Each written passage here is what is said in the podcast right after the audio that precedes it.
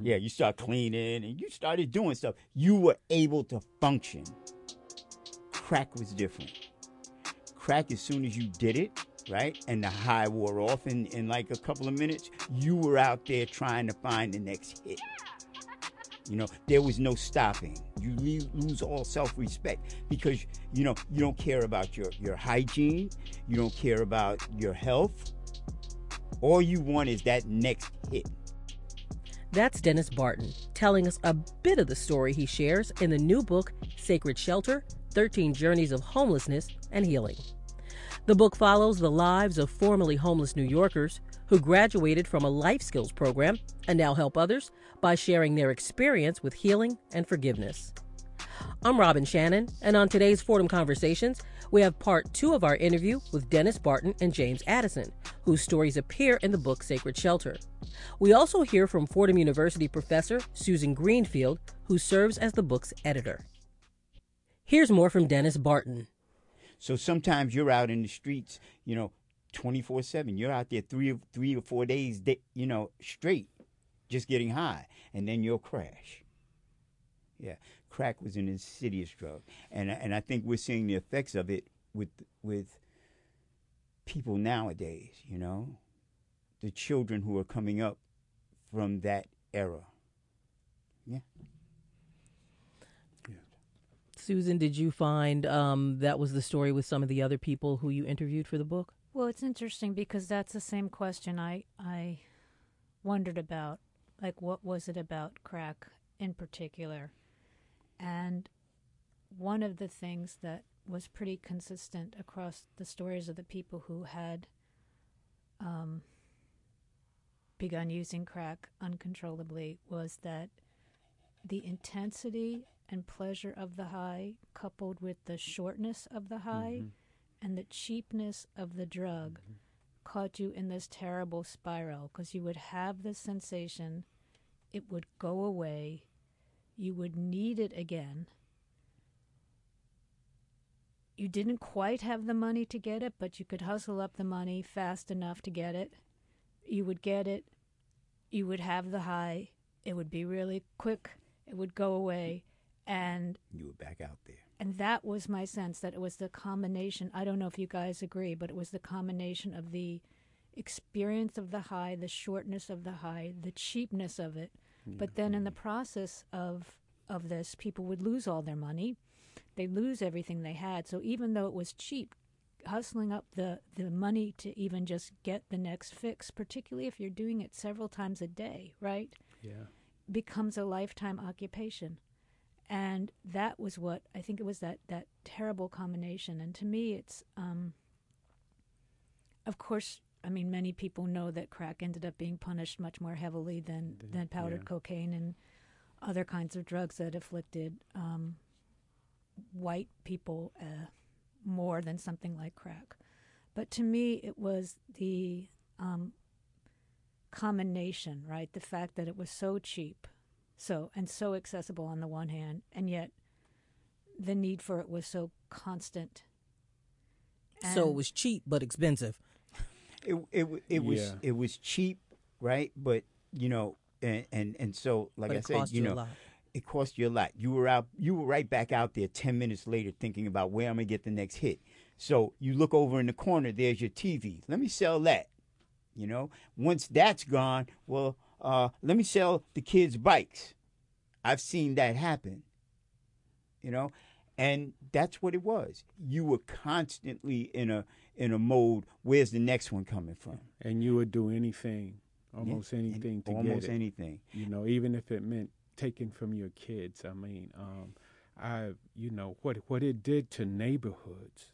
Exactly. I mean, what it did to families. Um, um, destroyed whole families. I mean, um, you know, um, what what what the women on crack had to go through out there on the streets. Um, you know, I, I ask God for forgiveness every day for some of the things that I've seen and some of the things that I've done out there. That's how um, you know destructive it is, and and so I feel like you know um, that that my life now, you know, um, I feel that the calling on my life now is is to help others who are out there, so that so that my life and my story and that that that that my story is important because it gives hope to others and and and and and and, and I dedicate my life to to to helping others who are caught up in that vicious cycle of um, it's not an easy thing to get out. And you know society will just stop you know just stop doing it. Well it, it's not that easy. Um, and and it takes a lot of work. It takes a lot of patience. It takes a loving community to help you to get through um, all of the trauma and, and everything that you've had to go through you know. And so that's why this book is so important you know um, because it because it's it's it's it's it's all of us in this together. And and the people in the book the mentors and but it's all of us healing and getting better together you know? And, yeah. and that's the beauty of, of of this book and and and you know and and of Susan's vision. Um, you know um, I jumped right on it because I just knew that it was going to help a lot of people. And and and and I want to say you know everything that James just said about his calling that is the truth. I graduated from the life skills program. All right, I think I was a, mem- a member of the 26th class, and it was suggested that I would go to to the men's group at Life and Faith Sharing, right? And that's where I met James. And I went down there, and it was a bunch of men. We would meet on 72nd Street in the church, and we would have a spiritual meeting and and you know a lunch, and it was a great thing. That helped me through as I went into my recovery, that helped me through. And as I said earlier, me and James got to kicking it one day on a retreat, found out that we grew up in the same neighborhood.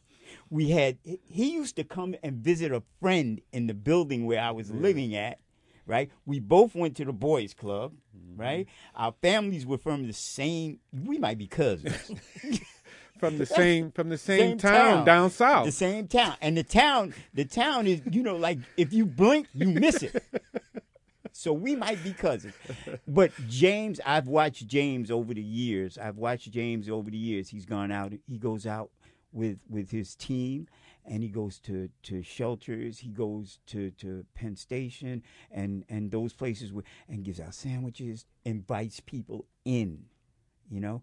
Um, for me, for me, you know, going out and sharing my stories around the tri state area, you know, trying to give a face to and a story behind, trying to change the stereotypes that people have around homelessness.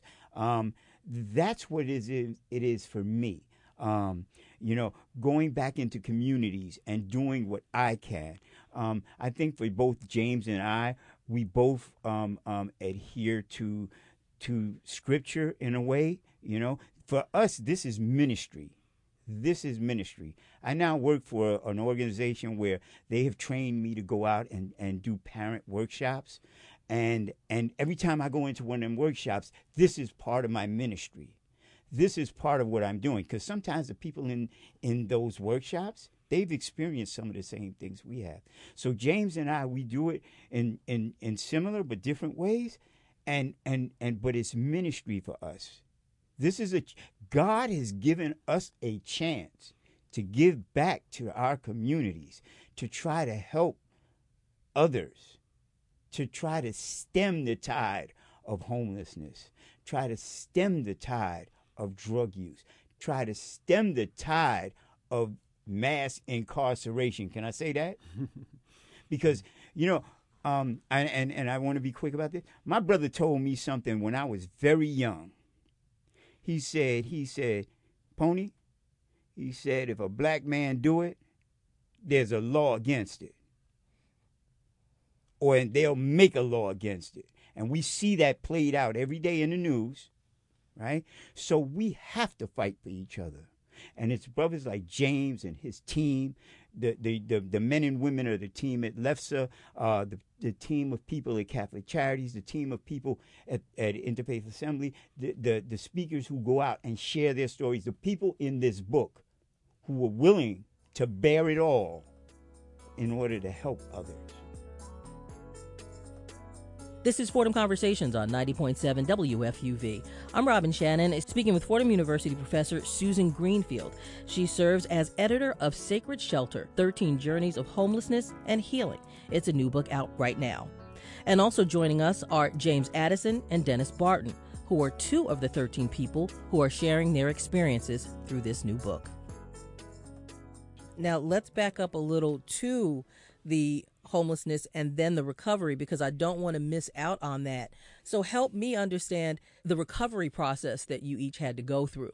Well, um, I was homeless in, in Fort Washington Men's Shelter in the late 80s and early 90s. Um, this was one of the most vicious shelters in the city at that time. It was called Fort Washington Men's Shelter.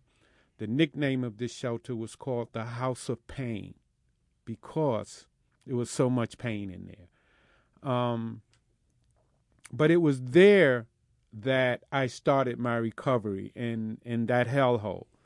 Um, but what made that different than the other times you tried to get help?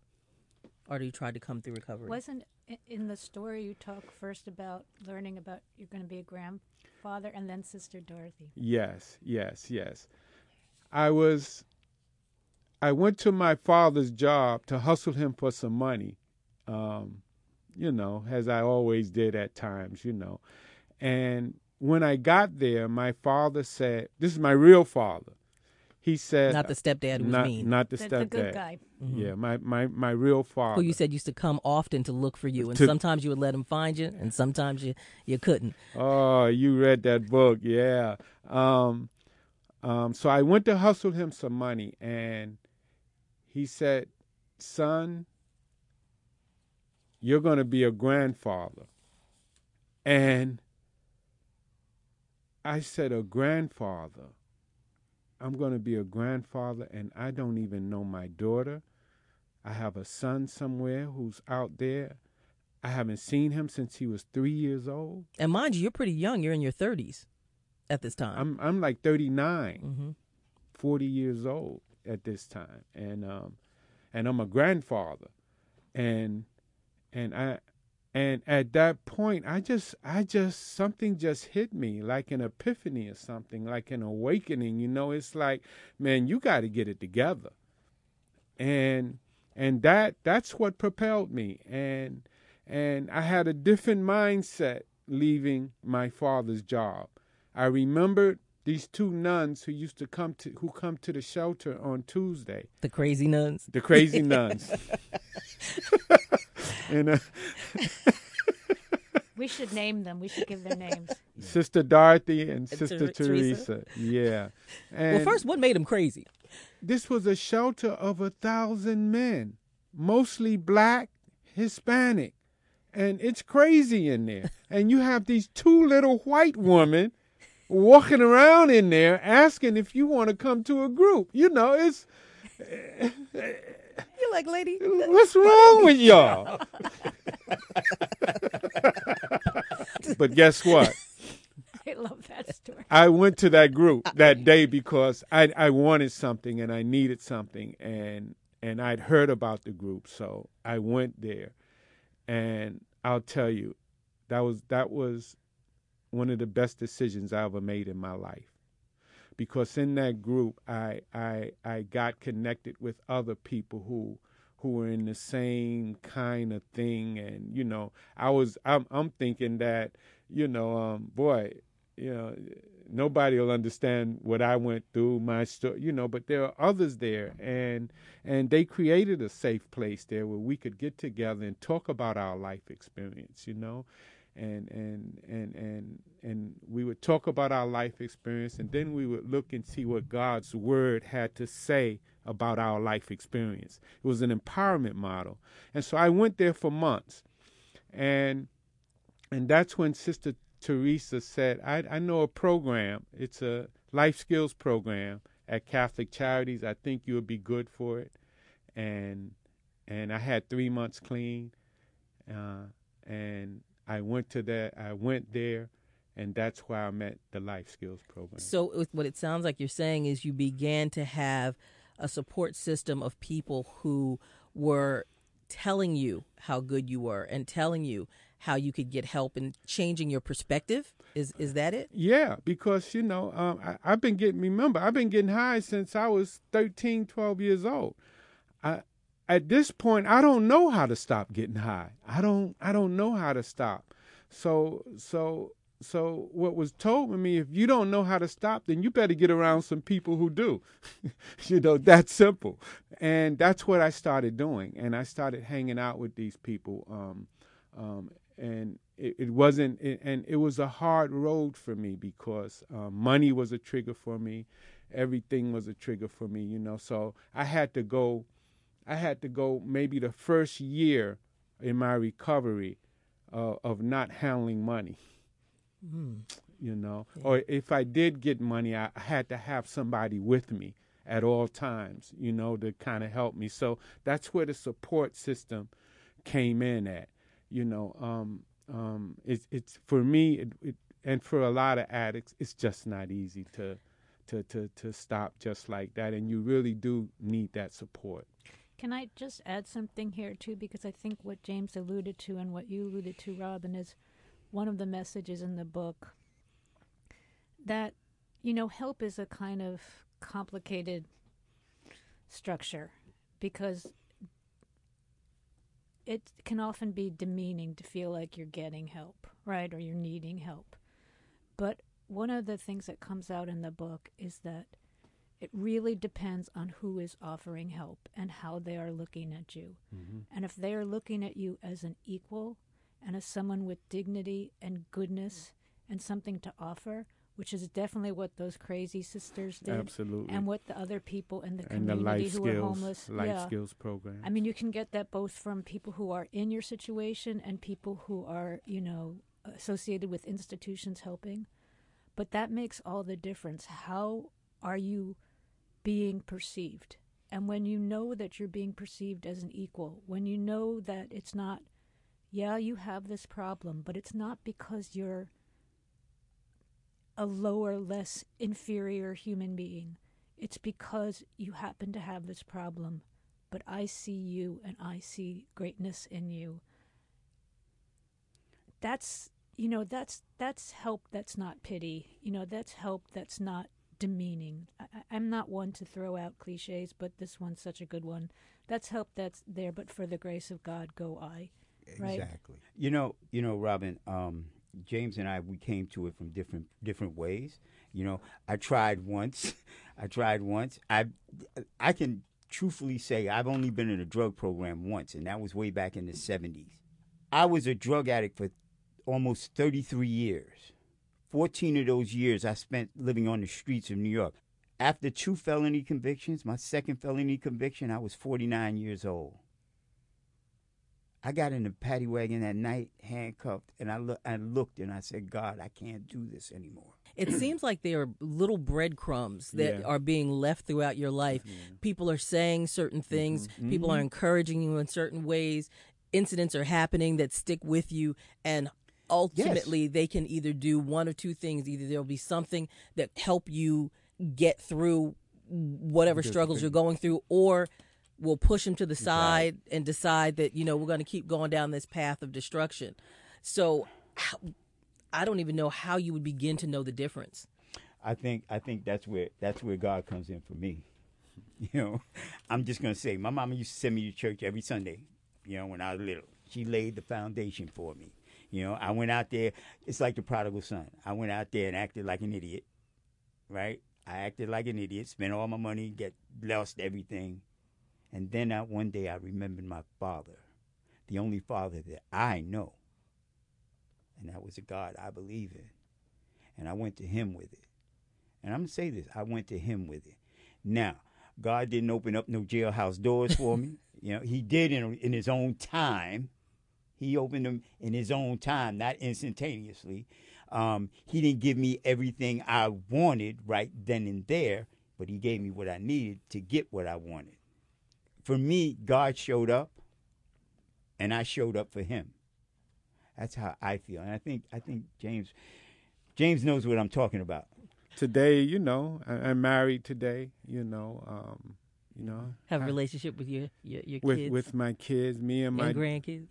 Thirteen of them. Susan, yeah. can I ask? Well, first let's back up a little bit. But you were sort of going through a little something yourself. Um, right. Do you want to share your sure, challenge? At- sure. Um, so I guess the year was 2009, and I was struggling with depression, which is something that's happened in my life before, and um, I was feeling a lot of insecurity about various things. Plus, my daughter had just gone to college. Um, I still had one child home, but it was a huge transition for me. And I just wasn't feeling very well. And um, I was at a some kind of meeting at our synagogue, and um, the rabbi came in and he said, "You know, Interfaith Assembly on Homelessness and Housing is we're going to help run this life skills program." Um, and the program that our synagogue helped create um, is called Panim El Panim, which means face to face in Hebrew. And he said, We need some mentors. And I thought, Yes, I'll go help someone else and then I'll feel better. It was sort of like I'd get the Schadenfreude of, you know, being around someone who was worse off than me or whatever kind of strange thing that flipped through my mind. And so I went and um, actually Dennis was the facilitator. Dennis was the leader of that group. And I met Dennis and I was like, that is the best guy ever. He's got to be my friend. It took him a very long time to actually figure out who I was and what my name was, but that's okay. I forgive him. And, um, but he knew to pair me up with Rodney Allen, who's also in the book. And Rodney, of course, he had been through much harder situation than me, but his life was in the process of transformation. He was having a spiritual awakening that I could only imagine. You know, I, I had never had such an experience. I, I don't think I have yet had quite that experience. And instead of feeling, I guess, what I thought, which was somehow like by helping him, I would feel better about my life or somehow, you know, his appealed to me, his kind of sense that on some level I was helping him when really all I was doing was showing up, gave me a kind of self confidence that I really needed at that time. You know, me with all my fancy degrees. Um, but that also being in the presence of someone who was having this kind of transformation after having had such a hard time was just inspiring. It was something that I can't quite put into words. It was sort of like basking in the glow of somebody else's transition. And, you know, I got out of my depression and I started to help people with their stories. Mm-hmm. Yeah. And the thing I, I appreciate um, uh, about the book is you touch on these individuals and their stories and their struggles and their triumphs. But you also dig a little into New York politics and yeah. and why it is, uh, you know, poverty was escalating and how the loss of jobs in manufacturing affected homelessness and the mm-hmm. environment. So it's almost a history book that you can kind of get a taste of what New York City was like at this time and why it evolved into where it might be today or where it might be going. Right. You know, that was that was a real challenge for me because as an academic, I tended to see things in more socioeconomic terms. And I was very aware in working on this book that, um, you know, it's there are 13 people, eight of the people are African American. That's no coincidence demographically in New York City, the largest percentage of people who are homeless remain African American. It's not exclusive by any means. Um, I was very aware of kind of the challenges of representing a situation that has a lot to do with injustice and inequality, racial inequality, economic inequality, um, a history of housing segregation, um, even the nature of certainly a history of mass incarceration. I'm also not a historian. I'm a literature person. I'm not a sociologist. I'm a literature person. I'm a literature person. And so there was a lot I didn't know, and I couldn't pretend to to give an introduction that someone of you know with that background would give. I I can't do that. But the one thing I knew was that the stories really did need a broader perspective or some kind of framework, because or when individuals tell their stories in the book, in this book, right? They're they're not saying this happened to me because of you know this kind of discrimination and housing inequity and segregation and loss of manufacturing jobs, and nor should they. No one's you know few people see their lives in those terms. Um, but I was very aware that it'd be too easy to generalize about individual mistakes. Well, both James in this interview, both James and Dennis were talking about how hard it is to overcome addiction. Mm-hmm. And one of the things I experienced in working on this book was just recognizing that that what the people in the book have accomplished by um, working through these obstacles and over, you know, and and being homeless and then not being homeless that that the courage the strength the resilience all of the qualities that made that that was harder than getting a phd you know it's not just hard because it's crack it's hard because it's an incredible accomplishment. You know and it's not one that we tend to um, describe as equivalent to something like getting a phd or becoming a doctor. But when you really hear the story you realize my god how many people could do that? I want to talk about the, the, the mental illness aspect of homelessness. On my team, there was a his name was Vaughn, and his attitude bothered me a lot, you know, because he was like this militant, you know, he, he was. And what team is this? Um, Life Experience and Faith Sharing, whom I work for now. The ministry but, team. The ministry team, yeah. And um, and one day I said, Vaughn, you know, it bothers me, you know, how, how aggressive you are. How aggressive you are and he said he said James, uh, let me tell you why I'm like that. And he said, "Do you know how hard it is for me just to get out of the bed?" He said the voices that I hear, the voices that that I have to fight every day just to get out of the bed during the day. He said, "I have to be like this." Now I understand him. Now I, you, you know, and, and when you hear these stories like this, you know, I mean, you got you have to applaud them. And and and learning to listen, learning to listen is another part of it. You know, you yourself being able to listen and to listen to others' uh, uh, experiences and drawing strength from that. You know, um, I want to touch on something that, that that you said earlier, Robin, about yeah. being well. I never use that word. Why? I'm never well. Because soon as I think I'm well, I get in trouble. I I think that we, you know, people like James and myself, you know, we understand. We've been through struggles, you know, but it's still a struggle. It's still a struggle. It's not as hard as it once was, but it's still a struggle. You know, we've learned how to struggle well. well we know how. Yeah, exactly. we know how to struggle well. You know. And James, can I ask you, do you feel comfortable reading this, just this little bit of a paragraph out of the book? I don't think I have to read it. or say it. You can read it, say it, however you want to do I'll, it. I'll read it. Okay. One day when my father picked me up to take me to his house, he said, You know, Arthur, I'm proud of you. And I got very angry and I said, Look at me, Daddy. I'm dirty. I'm, I'm, I'm, I'm a drug addict. Just, just look at me. What do you mean you're proud of me? My father said, Son, I'm not proud of the things that you've done or the things that you've got involved in, but I'm proud that you're my son. Mm. I never forgot that. I never forgot that. And I do the same thing with my grandkids today when they, you know, I, I, my father gave me that. He's proud just just because I'm his son. I'd like to thank Susan Greenfield, James Addison, and Dennis Barton. The book, Sacred Shelter 13 Journeys of Homelessness and Healing, is out now from Fordham Press. You can like Fordham Conversations on Facebook, you can follow us on Twitter, and catch up on shows you've missed with our weekly podcast. For WFUV's Fordham Conversations, I'm Robin Shannon.